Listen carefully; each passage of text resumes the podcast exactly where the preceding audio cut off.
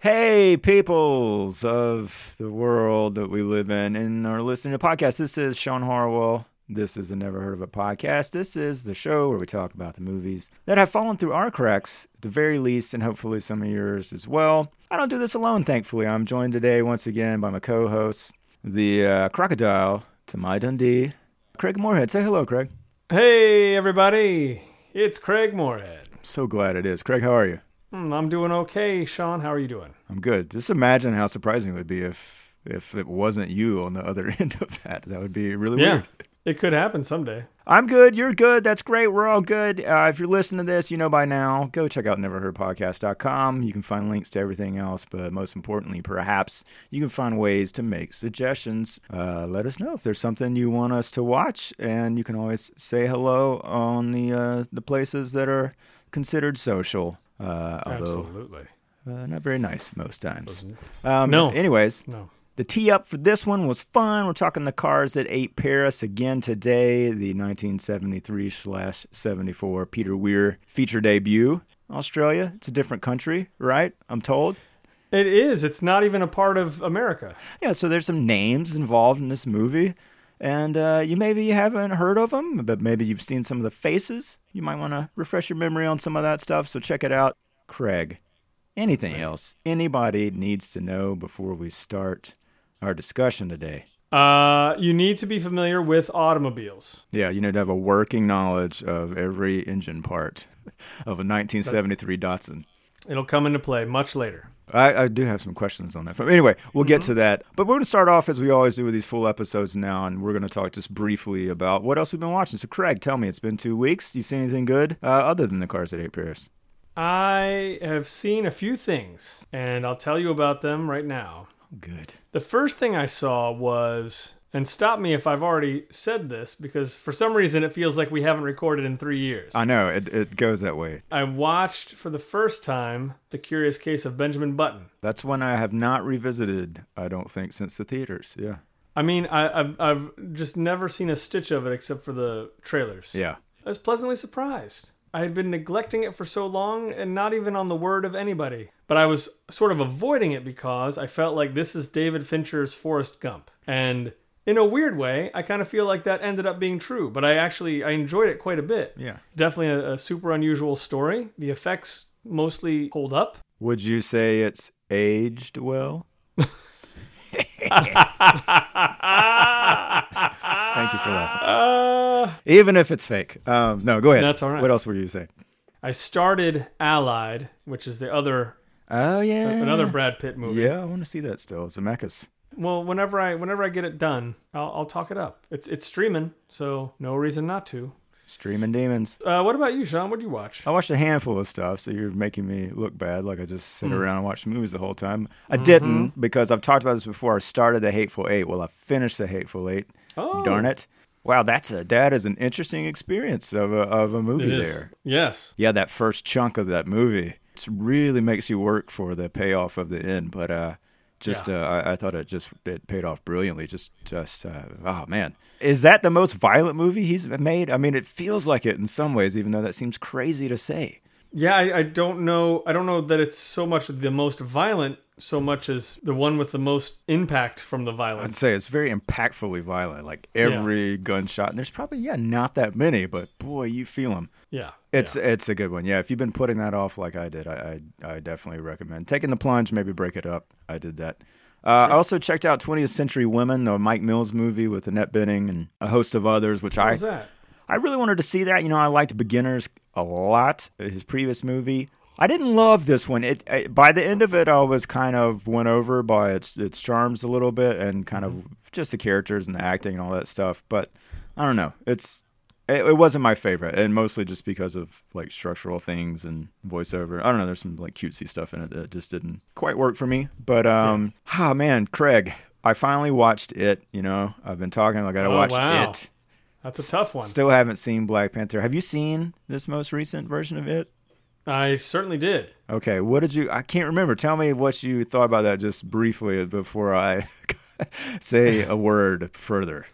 Uh, I'll say this: there are a few really choice bits in there that are just executed beautifully for my money.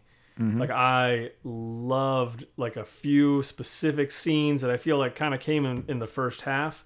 I think the the cast of kids was absolutely fantastic, but overall, the movie just did not hit me very hard. I guess. Okay. I, I, I guess. I guess the thing at toward like toward the end of it, I just felt like, man, we're really going for the CGI stuff. I don't know. It just it just kind of removed me from the thing. But I but. Uh, there were certainly some uh, very effective moments. What about you? Well, see, I was on eggshells a little bit because I know you're you're a pretty big fan of the original book, at least, and uh, Yeah. and we've talked about that before. Yeah, it it didn't work for me, man. I don't know, like just from from the game, never quite grabbed. I just by the end of it, I felt like this is a really episodic movie. Like it just Yeah. felt like it was missing like some of the connection between all these moments of uh, clown madness. Yeah. and I, I don't know, like it's been such a long time since I've referenced the source material or that original Tim Curry version. And uh, yeah, I don't know. I was pretty disappointed by that based on the sort of like raging success that it was. But like Yeah. said, yeah, there's definitely some great moments in it, some really nice direction in it, and set design and all that stuff. Super curious to see, to see the sequel, though. I will say that much. Yeah, I mean that's the thing. I, I I read the book shortly before, like reread the book before I saw that movie, and and, and like the book didn't even necessarily hold up all the way. Oh yeah, okay. Like it, it definitely Yeah. felt like there was a lot more filler in there, but but still, what I love about that book is probably the parts that aren't really a horror story. Like it's almost yeah, so much about that town, like you feel you've lived in it by the end of that book. yeah, and that I felt was missing a little bit. Like, it, Yeah. I didn't get a good sense of like place or time or anything. Like, I was just like, I don't, Yeah. I'm not sure why this is the '80s, other than it makes it easy to not have the kids have cell phones and stuff, and like Right. explains why they're outside. Yeah, and again, uh, well, I guess I shouldn't say again. I've never said it on this podcast. In a perfect world for me, Stranger Things and it would trade places. Yeah, Stranger Things would be a movie, and it would be a long-running series. I, I could get behind that, be idea. I really could. Yeah. Uh, hey, the pick of my past two weeks, though, actually, uh, is a documentary called "Mommy, Dead, and Dearest." Do you know of this? No. Oh man, okay. I've, I've heard nothing about this, and it was on HBO, I think, last year. I highly recommend this thing. It is about a woman who had a child, a young daughter, and then it was believed that that young daughter had uh, leukemia and various diseases and was confined to a wheelchair, and none of that was true. But the daughter didn't know the extent of it because the mother, I think it's called uh, Munchausen by proxy syndrome, where Yeah. you invent illnesses, but you do it through another person. And it ends with some murder, and it's fascinating. It's really, really interesting, especially all you parents out there. Uh, you'll feel pretty good about your own parenting. that woman was very, very, very mentally uh, disturbed in, uh, in in what she was doing. But it, it's fascinating. It's it's really, really interesting. I highly recommend checking out. Streaming on HBO Goes and Nows. So go check it out. Absolutely. The future promises great things for our town. The light is at the end of the tunnel.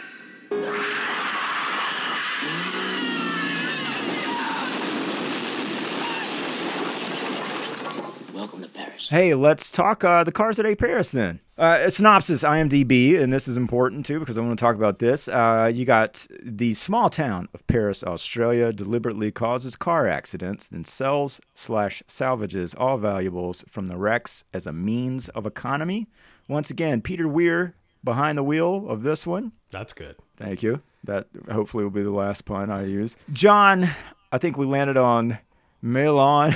we didn't. We didn't land on anything. There's an actor We didn't land. Yeah. who plays the mayor. His first name is John. You've seen him before. Terry Camilleri plays Arthur Waldo. I looked it up. He plays Napoleon in uh, Bill and Ted's Excellent. Adventure. Totally. Yep, you'll you'll know it immediately. You see that face. And Bruce Spence, who we talked about, is being very recognizable from the Mad Max franchise, and several other town folks who kind of fit the bill of looking like weird or old Australians.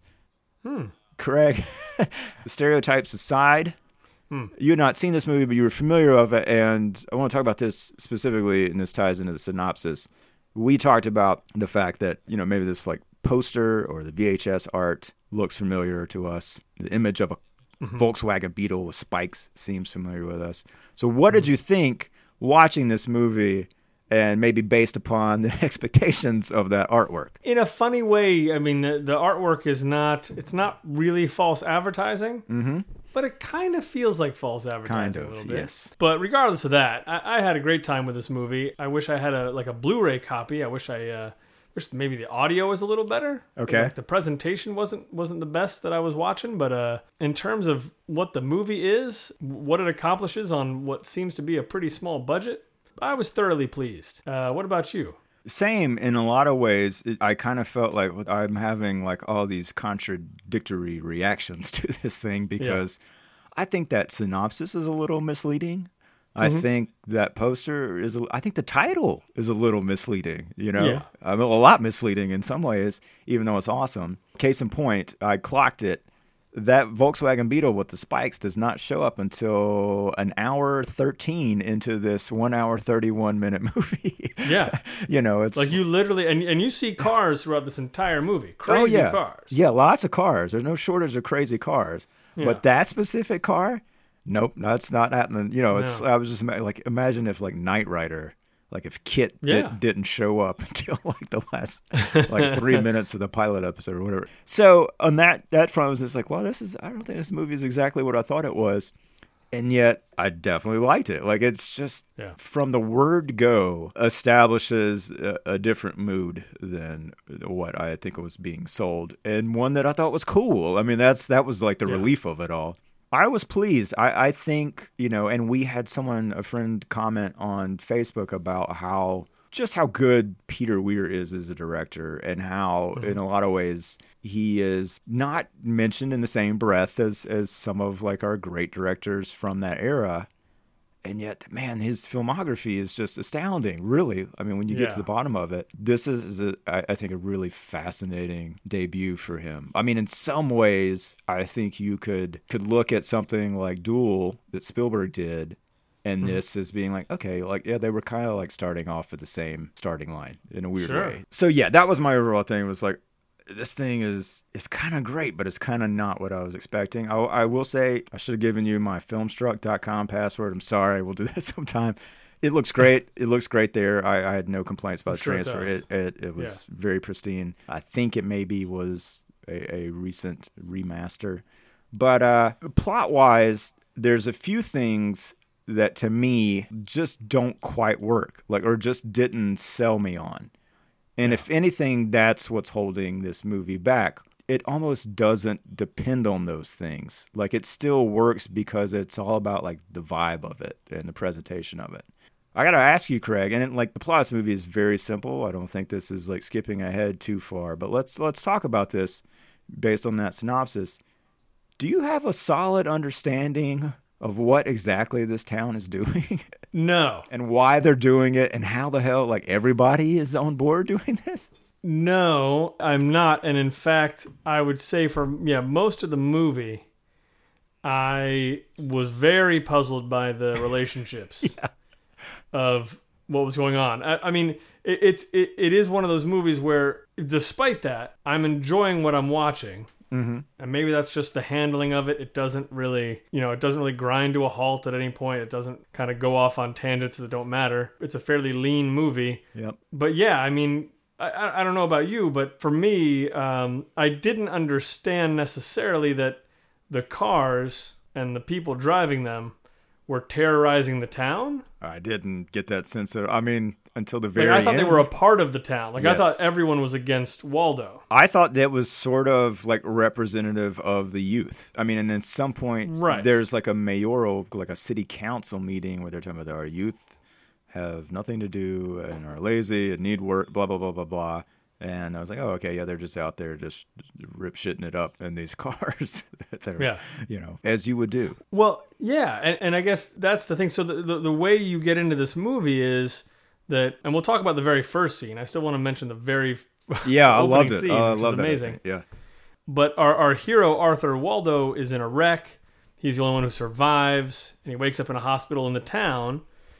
And it's it's a pretty weird place. And Yep. and like when he gets out, like all these people are basically like throwing a funeral for his friend. Like he doesn't know anyone in the town, Correct. but everyone seems very sad and all that stuff. So everyone's pretty weird. There's weird stuff going on, and then when Waldo tries to walk out of town, there there are these cars like on the outskirts of town that kind of scare him away. Mm-hmm. Not to jump too far ahead. So I guess my thing is, yeah, I just lumped everybody into one category. It seemed like this this is just how the town is, and you know, it, it's it's Waldo against the world yeah. instead of like there are these sort of these two factions that are at odds with each other until the end. Right. And I mean, honestly, maybe that made it all the better that I that it kind of revealed itself. Yeah, I mean, I like that there are factions, but I do. I mean, I feel like that's just like part of my just my general confusion about like mm-hmm. what the hell exactly is going on in this town, and it's tricky because it is one of those situations where it's like you kind of don't want it explained to you, at least Right. not poorly. You would like to have it kind of gradually figured out by the protagonist and yet they really push the limits of that i think in this in this particular movie because i still i was left with it was like reading that synopsis you know is like talking about they sell and salvage all the salvage all the valuables from the wrecks. True we see that you know they literally are like taking money out of people's wallets like the people that die in these auto accidents that they Right. cause to happen. They strip the vehicles but as a means of economy i mean like what? Like we don't i don't remember seeing them sell jack shit. Like this is like the dirt poorest Yeah. town you've ever seen in your life. So and i was also was just like well like how much money is any given person driving through this town going to have on them? You can't like sustain an entire town on that. Well, but I mean, but also, if you can't leave the town, and I'm assuming anyone who comes into the town can't leave, what do you need the money for? yeah that's a good point. What are you buying? That, I mean, Yeah, I that have no comes clue. from I, I don't know. Those are probably not the things to focus on. No, and then the other one I had was, and this, but this also has to do with the setup of basically it's it's sort of like the kind of classic like stranger comes into a town or stranded into in a town or uh, you know the car breaks down and they wander into this weird place Rocky Horror mm-hmm. Picture Show kind of thing. But yeah, here it's the accident has been staged. You got Arthur Waldo and I think his brother are driving in. They've got it's sort of like a little teardrop camper of sort caravan that they're towing behind them. They pull off the main road after seeing signs that they're, you know, travelers welcome. And they pull off on that dirt road, which, you know, is just like a classic mistake. You never do that if you're in a movie. Like, Sure, uh, no. it's just not going to lead to good things. It's nighttime. There's a bright light we see that looks to be a, uh, a person who's basically sending the signal to the rest of the town that there's a car approaching. And then the accident happens, and I was kind of confused by that. Mm-hmm. because, and I saw it again in the trailer, and I feel like this is one of those instances where it's like, well, they only had so much money to do the thing, but it appears as if the brother is driving, he's like looking straight ahead, and well, I know from later on in the movie that there was like a truck positioned on the side of the road facing them, and had some very bright lights attached to this vehicle, and they would shine them at the oncoming traffic. They wouldn't be able to see, so they'd be forced to go off the road, which is exactly what happens. But in that moment, it was I, I just found it very confusing. And then they roll down a hill, and we see the caravan break up, but nobody's in the caravan, and then the car just stops, and it doesn't Right. flip or anything. And so I was just like, and then you cut to the hospital and you find out that the brother is dead. I was like, wait, wait, wait, wait, wait, hang on, what, what? I mean, Yeah. did you get the any sort of vibe that anything fatal happened in that accident based on the way it was shot? De- definitely, it, it did not seem like the worst. It d- didn't seem like a wreck that people couldn't walk away from Okay, yeah, necessarily. But I mean, given the movie and the you know, and clearly kind of the budget and everything, like I was kind of assuming, and based on the that very first scene, I was just assuming, yeah, like this is gonna be so, somebody somebody's gonna die.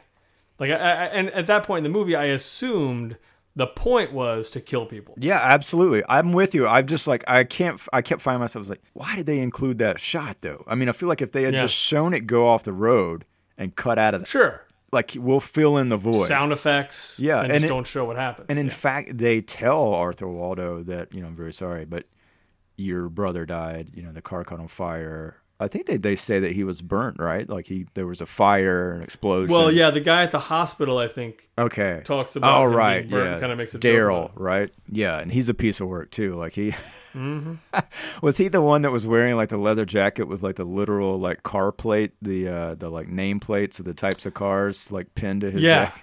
That was Yeah. amazing. um, that was interesting. So yeah, I, I mean those are those are big hurdles I think to get over a little bit conceptually than just execution wise as far as getting the movie, and yet I really I I didn't have too much of a mm-hmm. problem looking past that other than to just making me feel confused. And yet the movie is sort of it kind of wants you to be confused. I mean it's definitely playing into that later on. And it's certainly arthur waldo our protagonist is confused himself so in a lot of ways Yeah. not knowing what this town is is up to works to its advantage although i think you know again they maybe pushed it a little bit too far but uh, okay well, well let's don't go any further than we're talking about that opening a little bit Mm-hmm. I don't know about you, but the last thing I expected when this movie, when I pressed play, was that it would open on like a really bright, sunny, beautiful mansion with like a waka chaka waka waka, waka you know, like a Yeah. like a chaka chaka guitar, porno music going on. What did you think about that whole sequence? I thought that sequence was hilarious. It was so funny. At one point, it feels like it's a Coca Cola commercial because they just have this Coke can and it's just Yep. turned right to the thing, and they're just and they're just a couple beautiful people driving. It's a wonderful day. No dialogue, right? No dialogue. They're just driving. Everybody's happy. Everybody's they they they, they see people on the road. They waving.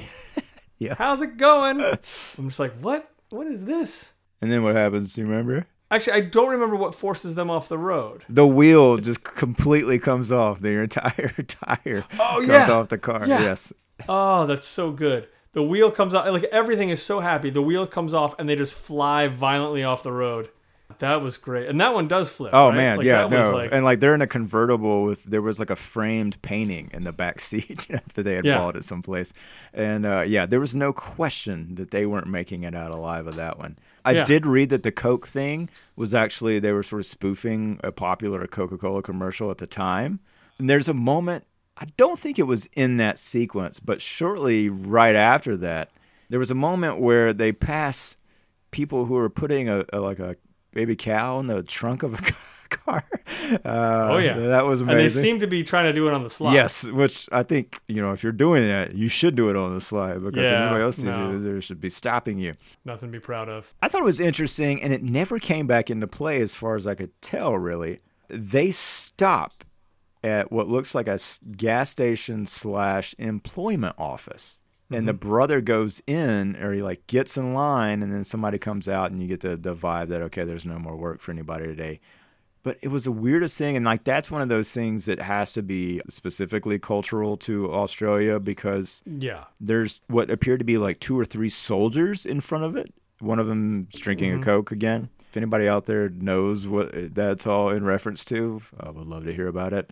But uh, yeah, I, I don't know. Just it was it was an interesting little continuation of that opening, which I thought was so great. But yeah, basically after Arthur has his accident, wakes up in the hospital, you know, we meet this sort of doctor slash therapist character, and he feeds. There's like some load that he feeds to Arthur about how, and I think it was Arthur, if I'm not mistaken, about how well, really all the interesting and really exciting experimental work is being done in the country, not the city. You know, um, which was like, wait, wait, what? Arthur's like, I'm sold. Like, I- Well, yeah, I guess don't- I, should stay. What yeah, is this um, conversation? But he does Yeah. this sort of test where he shows Arthur pictures, and he's like, just say the first thing that you think of based on this photo. And it's like, okay, yeah, we've seen that before.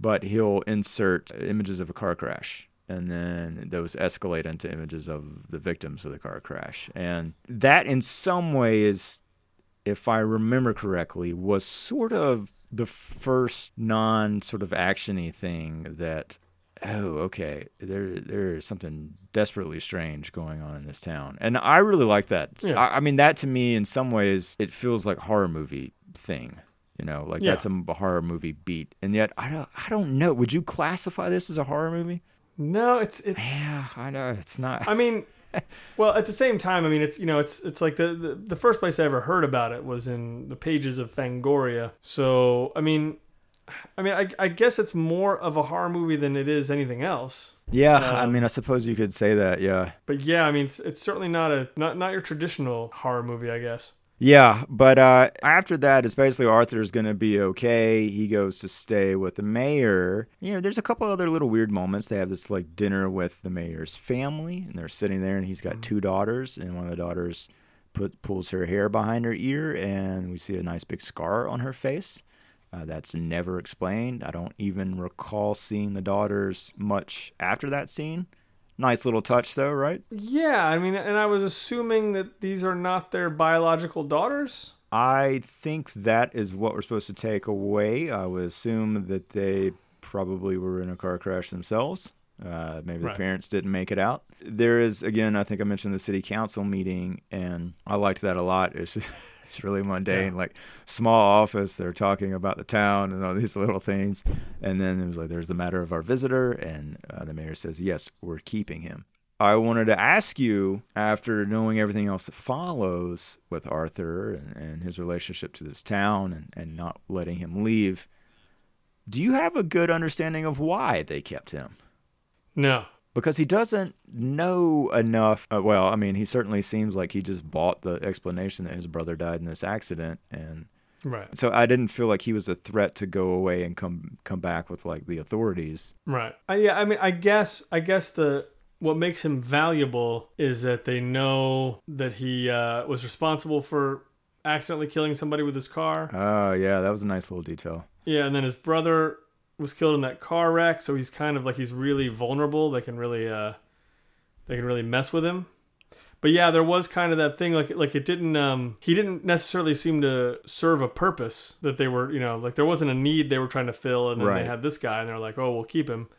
But at the same time, it's it's also kind of creepier that it's just like, you know, we're gonna keep him, like they're just collecting pets. Yeah, exactly. And I I think some of that is explained by, you know, the mayor sort of presents himself to Arthur as like, my wife and I were not able to have a son. And you get there, there's sort of the thing where Arthur is filling that void in their family, mm-hmm. I guess, which is creepy and interesting when the guy is a grown, grown ass man who kind of looks like Roman Polanski or something. But Right. um, so I, I don't know. Yeah, it just it was a question I had, and again, it was just another one of those where it's like you, you're not getting an explanation, so you either just kind of go along with it and accept it, or not. There's also the fact that there's a lot of like psych ward patients in this town, right? Mm-hmm. think we're to assume rightfully that the therapist guy, the doctor, has those are the experiments that he's talking about, and that those are all also victims of these accidents, perhaps. Yeah, and for that matter, yeah, yeah. I mean, yeah, I assume the the Okay. hospital is pretty much populated by yeah. Yeah, because I, I mean, like, why would that town have a hospital to begin with? You know, it's so small. right didn't seem state of the art. I loved their presence in this movie. I mean, there's such good usage of the. I thought like there's a great shot where you just see like three of these like ward patients with their faces pressed against this frosted glass door, and you know I don't even remember the circumstances of why they cut to that, but it's great. Um, and then they make an appearance in full later on when the mayor has his like little town celebration party, and they show up to this dance, and they one of them has like a like a cereal box on his head with that he's like Yeah. turned into a Halloween mask or something, and it was just such a weird, creepy vibe by all of that stuff. It, it just they, they have no sort of impact on the plot whatsoever. Yeah, it, it definitely ended up being background. I gotta say, I was expecting him to see his brother. Like I honestly, I thought the guy with the Rice Krispies box on his head, he was gonna pull that thing off, and it was gonna be his brother, Oh, that would have been interesting. and he was gonna freak out. yeah, that would have Um, been that would have been a nice no. turn. Would have been a nice. We turn. didn't go for any. We didn't go for any easy, uh, you know, tying up of loose ends. No. You know, I think that does sort of play into the thing that you mentioned before about the two sort of factions in this town. And, and one clearly is led by the mayor. And I thought this was visualized nicely by somewhere around the middle of the movie. You know, we, we get to a Sunday and there's the scenes where there's a group of people in church in this town. Uh, the Reverend is an outsider, which is interesting. It comes into play later on. But it's a small group and it's, it's a particular group And then Mm-hmm. at the same time, we're getting the parallel action of all those people who are not there are out in the streets going wild and like staging a demolition derby with all these cars that they've Oh, man, made yeah. from the the pieces of these accidents. And on that note, I don't know how you felt about this, but uh, like I think it added to the suspense of the movie, what suspense there was, that pretty much all of these stunts, I felt like somebody was going to die. There's a lot of Like, moments, yeah. It just seemed like they would just have guys just standing around, and then some jalopy goes flying over a bunch of other cars, Oh, and I'm just like, yeah. maybe you guys should stand back a little bit. There's a lot of car violence in this movie for the budget. I think. I think they. they I mean, I don't even remember what we said it was, but it was certainly less than uh, seven hundred fifty thousand, if memory serves. Yeah, I was. I, think was so. impressed by by how, just how much they got in there with these these cars just wreaking havoc on this place. Oh yeah, and and even just set design for that Yeah. matter. It's like there's so many shots. I mean, they, they had so many just hollowed out cars just yeah. all over the place. Yeah, it was great. But that faction, as far as the leader is concerned, it's it's basically the character of Daryl that we mentioned, who sort of works as an orderly for the um, the psych ward, basically, and we see him at various instances. He seems to revel all too much in telling the gory details of what happened to Arthur's brother to Arthur. Didn't get the sense that he was just like some sadistic asshole. I mean, I think we are supposed to believe that the mayor is the true villain of this endeavor, correct? Yes, it seems like he is. I mean, they, they certainly seem to have given him the power. No one seems to have any power over him except maybe the punks in the cars, mm-hmm. Who like who like kind of worry him. Right. But other than that, yeah, it seems like he seems to be in charge. Yeah, and exactly, and and but that's a complicated position for him. I think that's where he rubs into problems with the other faction in that he wants to do this very lawless, illegal thing and stage these accidents, and yet use that to sort of project this image of a very functioning, normal, prosperous town Right. you know, you can't have your cake and eat it too. And so, you know, he's basically encouraging one sort of vandalism, if not murder, but then trying to silence this other manifestation of, of that with just these guys going crazy on their cars. And that, Yeah. that really comes to a head when, gosh, I, I won't remember the, the exact beats of it, but Arthur, to help prevent him from leaving this town and from talking to the Reverend, the one outsider who frequently visits, because along the way, you know, and we'll talk about Arthur in a second. I do want to ask you about him as a protagonist, but mm-hmm. yeah, he's getting uncomfortable with the fact that he's in this town and stuck here, and that there's, you know, it's not quite what it seems. And to help keep him there, the, the mayor gives him uh, or appoints him as like the minister of parking, which yes. is hilarious Parking officer. in a town where there cannot be a single solitary outlined parking space with paint, no. as far as you can see. But he seems so yeah, he, he he seems pretty pretty happy. He's getting this positive attention. yeah, And I mean they, they have their they have their very official meeting and they have an armband loved and they it. Yeah.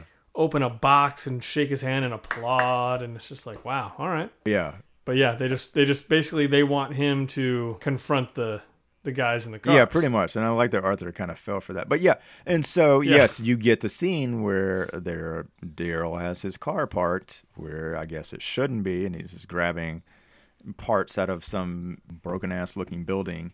And when Arthur confronts him about moving it, you know, he's got his three or four hoodlums, Mm-hmm. and they don't like that. And so No. they take it out on the mayor by, you know, driving through his yard one night and knocking over his like racist Aboriginal uh, ceramic statue out front. Oh boy. Yeah. is, you know, that's a good way to piss somebody off, right? Sure. But anyway, there's not a ton more escalation than that. I mean, really, like, it's not much more than that. It's that the mayor seems to be increasing his number of rules that he's trying to impose upon the rest of this town. When, Yeah. at, but at the same time saying, but I still need you guys to, to create these accidents. And so builds to a boil where he ends up catching one of the guys that I think they believe, you know, drove through the mayor's yard and burning mm-hmm. his car. And they're like holding him in front of it, making him watch it as if like he's watching his like spouse and loved ones be decapitated or something. And, like Yeah. his reaction is is similar. At that moment, I was like, okay, yes, like this is this is what I wanted from this movie, and this is like really getting into that you know car as violence culture thing that we talked about in the tee up Yeah. to give you like a sense of the vibe of this movie and like again just like where i think peter weir just made really really interesting choices. I think it was in that scene but if not there's a similar scene and a bunch of scenes where they take something like that but then the music is like piano or something synth or and you just pull pull all the sound like the actual like on set sound out and it, Yeah. he just does that to such good effect to create a mood and like we've talked about this kind of like ad nauseum at this point with like these low budget movies it's like man that's what i want like i you know i'll, I'll forgive so much on the plot side when i know you've only got like 500000 just like give me a mood and like a fingerprint Yeah. there's so many moments in this where i, I, I think they they absolutely do You listen to me. Now you get this into your mind. Nobody leaves Paris. No one. is there anything else we're missing in describing the two factions of these towns? I mean, there is like a, a policeman in this town who Right. seems He seems to be able to lay the law down. kind Like of, the- but he seems shady to me too. Like I didn't. He's not Yeah. like a guy you that you want to like hold up as like the moral compass of this thing by any means. You know. Right. To me, it kind of seemed like he was trying to calm the, these guys down because, you know, he had some kind of racket or something. Although Yeah, I know, I don't right? feel like that's ever brought up, but like No. that's kind of what it felt like. Yeah, I mean they all kind of have a racket if they're all like complicit Yeah. in this. Okay, so it, it's building to this night for this pioneer party. I, I can't remember exactly what they called it, um, but basically it's a town hall event where they've got like a very small trio of musicians or so, and people come dressed up as quote unquote pioneers and dance. Again, like the psych ward shows up. There's a guy who shows up wearing the straw hat and a sign that says Chinaman on it, and he's he's not at all Asian. Oh, boy. um, and I was like, what is going on here? It's really interesting, but you know that the people who aren't at that event are up to something, and that's going to be the night that the shit goes down, and we finally get our shots of that that beetle with spikes, and they set themselves up on.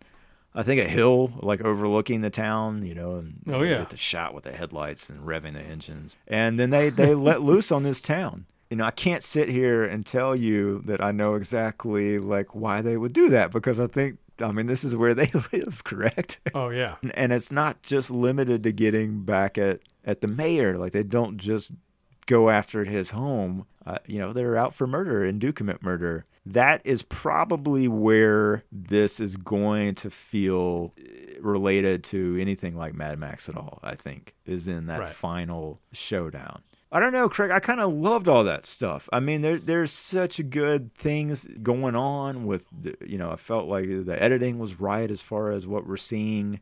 There's a great sort of tracking shot of the one guy who tried to stand in front of the spiked beetle, which seemed like a terrible idea.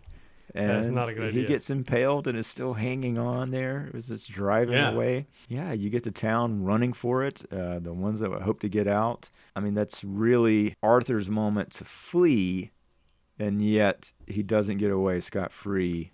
Uh, at least from a moral or consequence standpoint. He finds a car in, I don't know if it was a house or just a garage at this point, but clearly, you know, it's been crashed Oh, into yeah.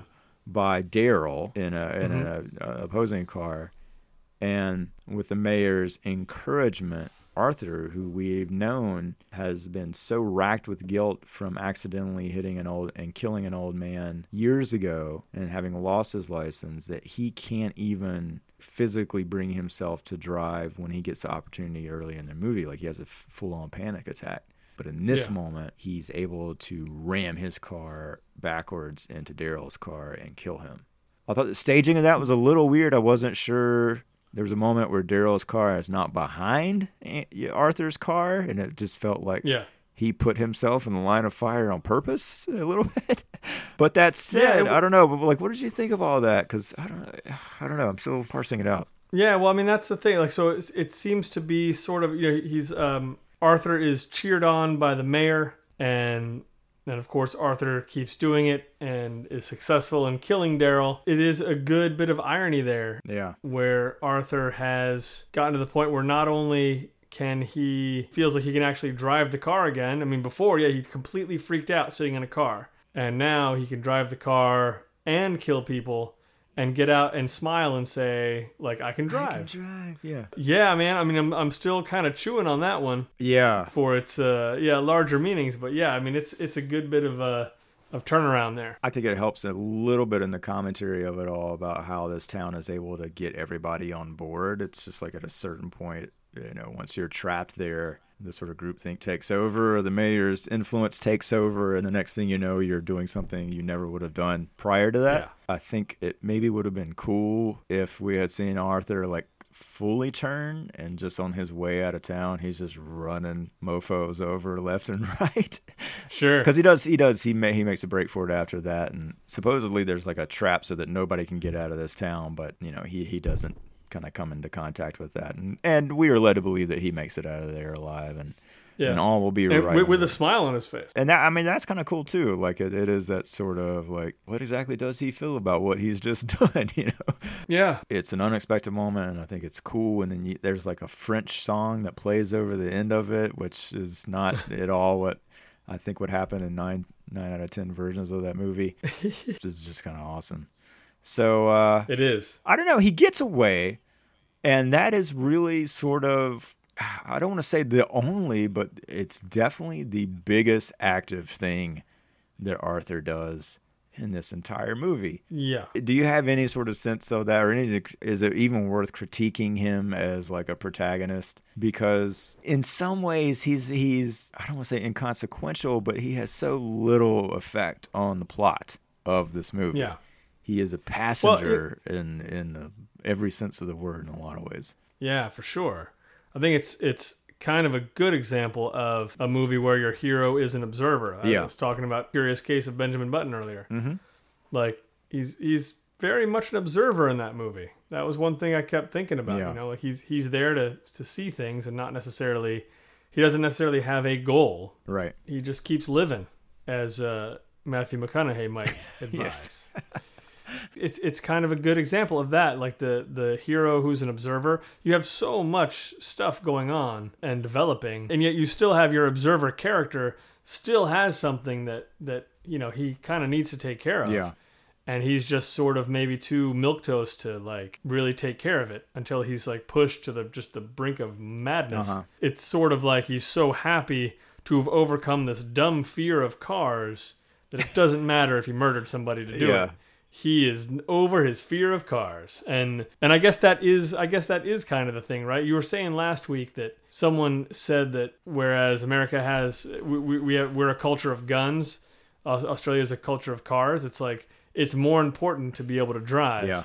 than than to keep anyone alive. Someone's life is worth less than your car. That is pretty much what this uh, movie is uh, saying the whole way through. Absolutely. I mean, I think that's uh, the one takeaway you can come up with as far as at least the town's opinion on what they're doing. There's certainly little chance of having that much of an observer protagonist in most movies today. And I think certainly if this movie were made today, it would probably fall a little more squarely in the horror genre. I mean, like I feel like you would have to have a scene where Arthur gets a hold of a shotgun or something. You know, this you know some some means of defending himself against the crazies in this town. But yet again, I don't know. I kind of like that about this. I mean, like I I Yeah. can tell you nothing about this guy other than he killed somebody with his car and he's sort of soft spoken and, and that's about it. And Yeah. those are like all like things that you, you would like get so many notes if you tried to build a, a, a protagonist. Eh, eh, it's like the center of anything you're doing today. Like it just would it would be so hard to make it fly that I don't know. I mean, if, if for no other reason, like I kind of have to admire and appreciate what they did here with this, and and his performance. I mean, I think it's a really that's a tricky thing to kind of play. It is. I think he sold it well. Like there was never a moment where I was just like, ah, I just don't believe he's not get trying to get the hell out of there. Like I know I totally Yeah. believe that he was just like, well, you know, this isn't that bad, and my brother died, and I don't really have anywhere to go, and I don't have a job, and maybe maybe Yeah. maybe I will stick around. Like that I never questioned. And that's huge. I mean that really is. Like if that's not believable, this whole movie kind of falls apart. Right. So well done, Mr. Terry Camilleri. Absolutely. The names that rhyme. Craig, anything else about this movie you want to say? I don't know. I feel like we really uh, covered the the major bases there. Love all the music in this movie. If I haven't made that clear enough, I thought that was good. Oh, we didn't really talk about Bruce Spence in this movie, the guy from all the Mad Max. That's true. Yeah, Charlie. Yeah, Charlie. I mean, he's a really interesting character. It's not a huge part, but he certainly struck me as someone who's not sane enough to fit in with the even like the two factions really of this town, but not crazy enough to be in the psych ward. or maybe he was just Right. has the benefit of he was born there, and so he's not in the psych ward. Man, he, if I'm not mistaken, Craig, he just completely blew away the Reverend with a shotgun when the Reverend was Yes. driving into town for no other reason than he felt slighted by the fact that he didn't get to pick the cars or get the pieces of cars that he wanted some of the other times, Yeah. and he really wanted that car or something. Yes, he he blew the Reverend's head completely Oh, man, off. yeah, that's brutal. Yeah. This is one of those movies I- like you just gotta see it to really grasp it, you know, because mm-hmm. like we haven't talked about, and I don't know how like I can and say it even to explain just the joy I felt watching the number of old women in this movie who were just Yeah. taking apart cars and polishing a headlight in their house. And like that's such a Yeah. weird thing. And those faces that they cast are so good, like and believable Yeah. as like residents of this little fake town. It adds so much to the experience of this movie, I think. And um, the devil's in the details, and and he, he certainly got those kind of details so right, in my opinion, in this movie. He definitely did. Craig, Sean. I haven't seen Mad Max or Road Warrior or Thunderdome for that matter in a very, very long time. Do you think this movie plays to fans uh, of those? I mean, of, of both? Is that like an easy thing to say? Like, oh, okay, like my uncle likes, he loved Road Warrior. Is he gonna like this movie? Do you think, or no? I would think if especially if he's a fan of the first of the Road Warrior, then yeah, I, I could I could Okay, see that yeah. transferring a little bit. Uh, Road Warrior is definitely heavier on the action. Yeah, If your uncle uh, uh, happens to not like character pieces, might not really enjoy. He may turn this one off, yeah. waiting around for those cars to show up at the end. But um, but yeah, I could definitely see people uh, glomming onto this. What about Peter Weir fans? I, I gotta say, I'm surprised by how much I felt watching this. That anybody who kind of likes Picnic at Hanging Rock, which I think was just a year after this, if I'm not mistaken. Anyway, it was quick. I feel like those people would like this movie. You know, like, and they're so different, and yet there's something tonally about the two that I think kind of work as like, oh yeah, of course the same guy made those movies. You know? Yeah, that is a good question, and I feel like you know Peter Weir, it, like overall, I feel like his movies really tended to jump from. For sure, man. Holy cow. I I don't know. They, they, yeah, there seems to be a lot of uh, difference between each one. You know, so if you're if you're a hardcore Weir fan, you you got to see it. You got to see where he came from. Gotta see it. Yep. That's for sure. Hey, well, go check it out. It is on DVD. Uh, hopefully, yeah, there's a better Blu-ray transfer out there somewhere. But I definitely would recommend Filmstruck if you've got the option to look at that. And I think they do a seven-day trial. I don't know, man. It didn't really do anything to me to make me not want to go to Australia. In fact, I think I would like to see the town where they shot this if I ever went just for the hell of it because uh, Yeah, it's so so small. Like I just I love it. Like it, it you know if, if they had actually said that they just built this town from scratch, I wouldn't be surprised. Like even on that budget, Yeah. like even on that budget, I think it would make sense. agreed. Wasn't the mayor's house like not finished? Am I crazy? It just seemed like there was like a weird foil covering for part of it. Yeah, I can't remember. yeah. It seemed like like the siding wasn't Yeah. finished or something. Yeah, such a nice little detail. definitely. if there's other movies from this sort of Australian car craze thing of the 70s or early 80s that uh, you think we ought to see, I, I would love to know more about that. I'm going to have to look into that book, The Last Wave, and some more Australian films from this era because, I don't know, there's just such an interesting quality to them, I think. And they're in English, Yeah, people, so you don't even have to use subtitles. Isn't that great? fantastic. Craig, uh, we'll be back next time to do another tee up. We're going to go to Japan. It'll be nice and fun.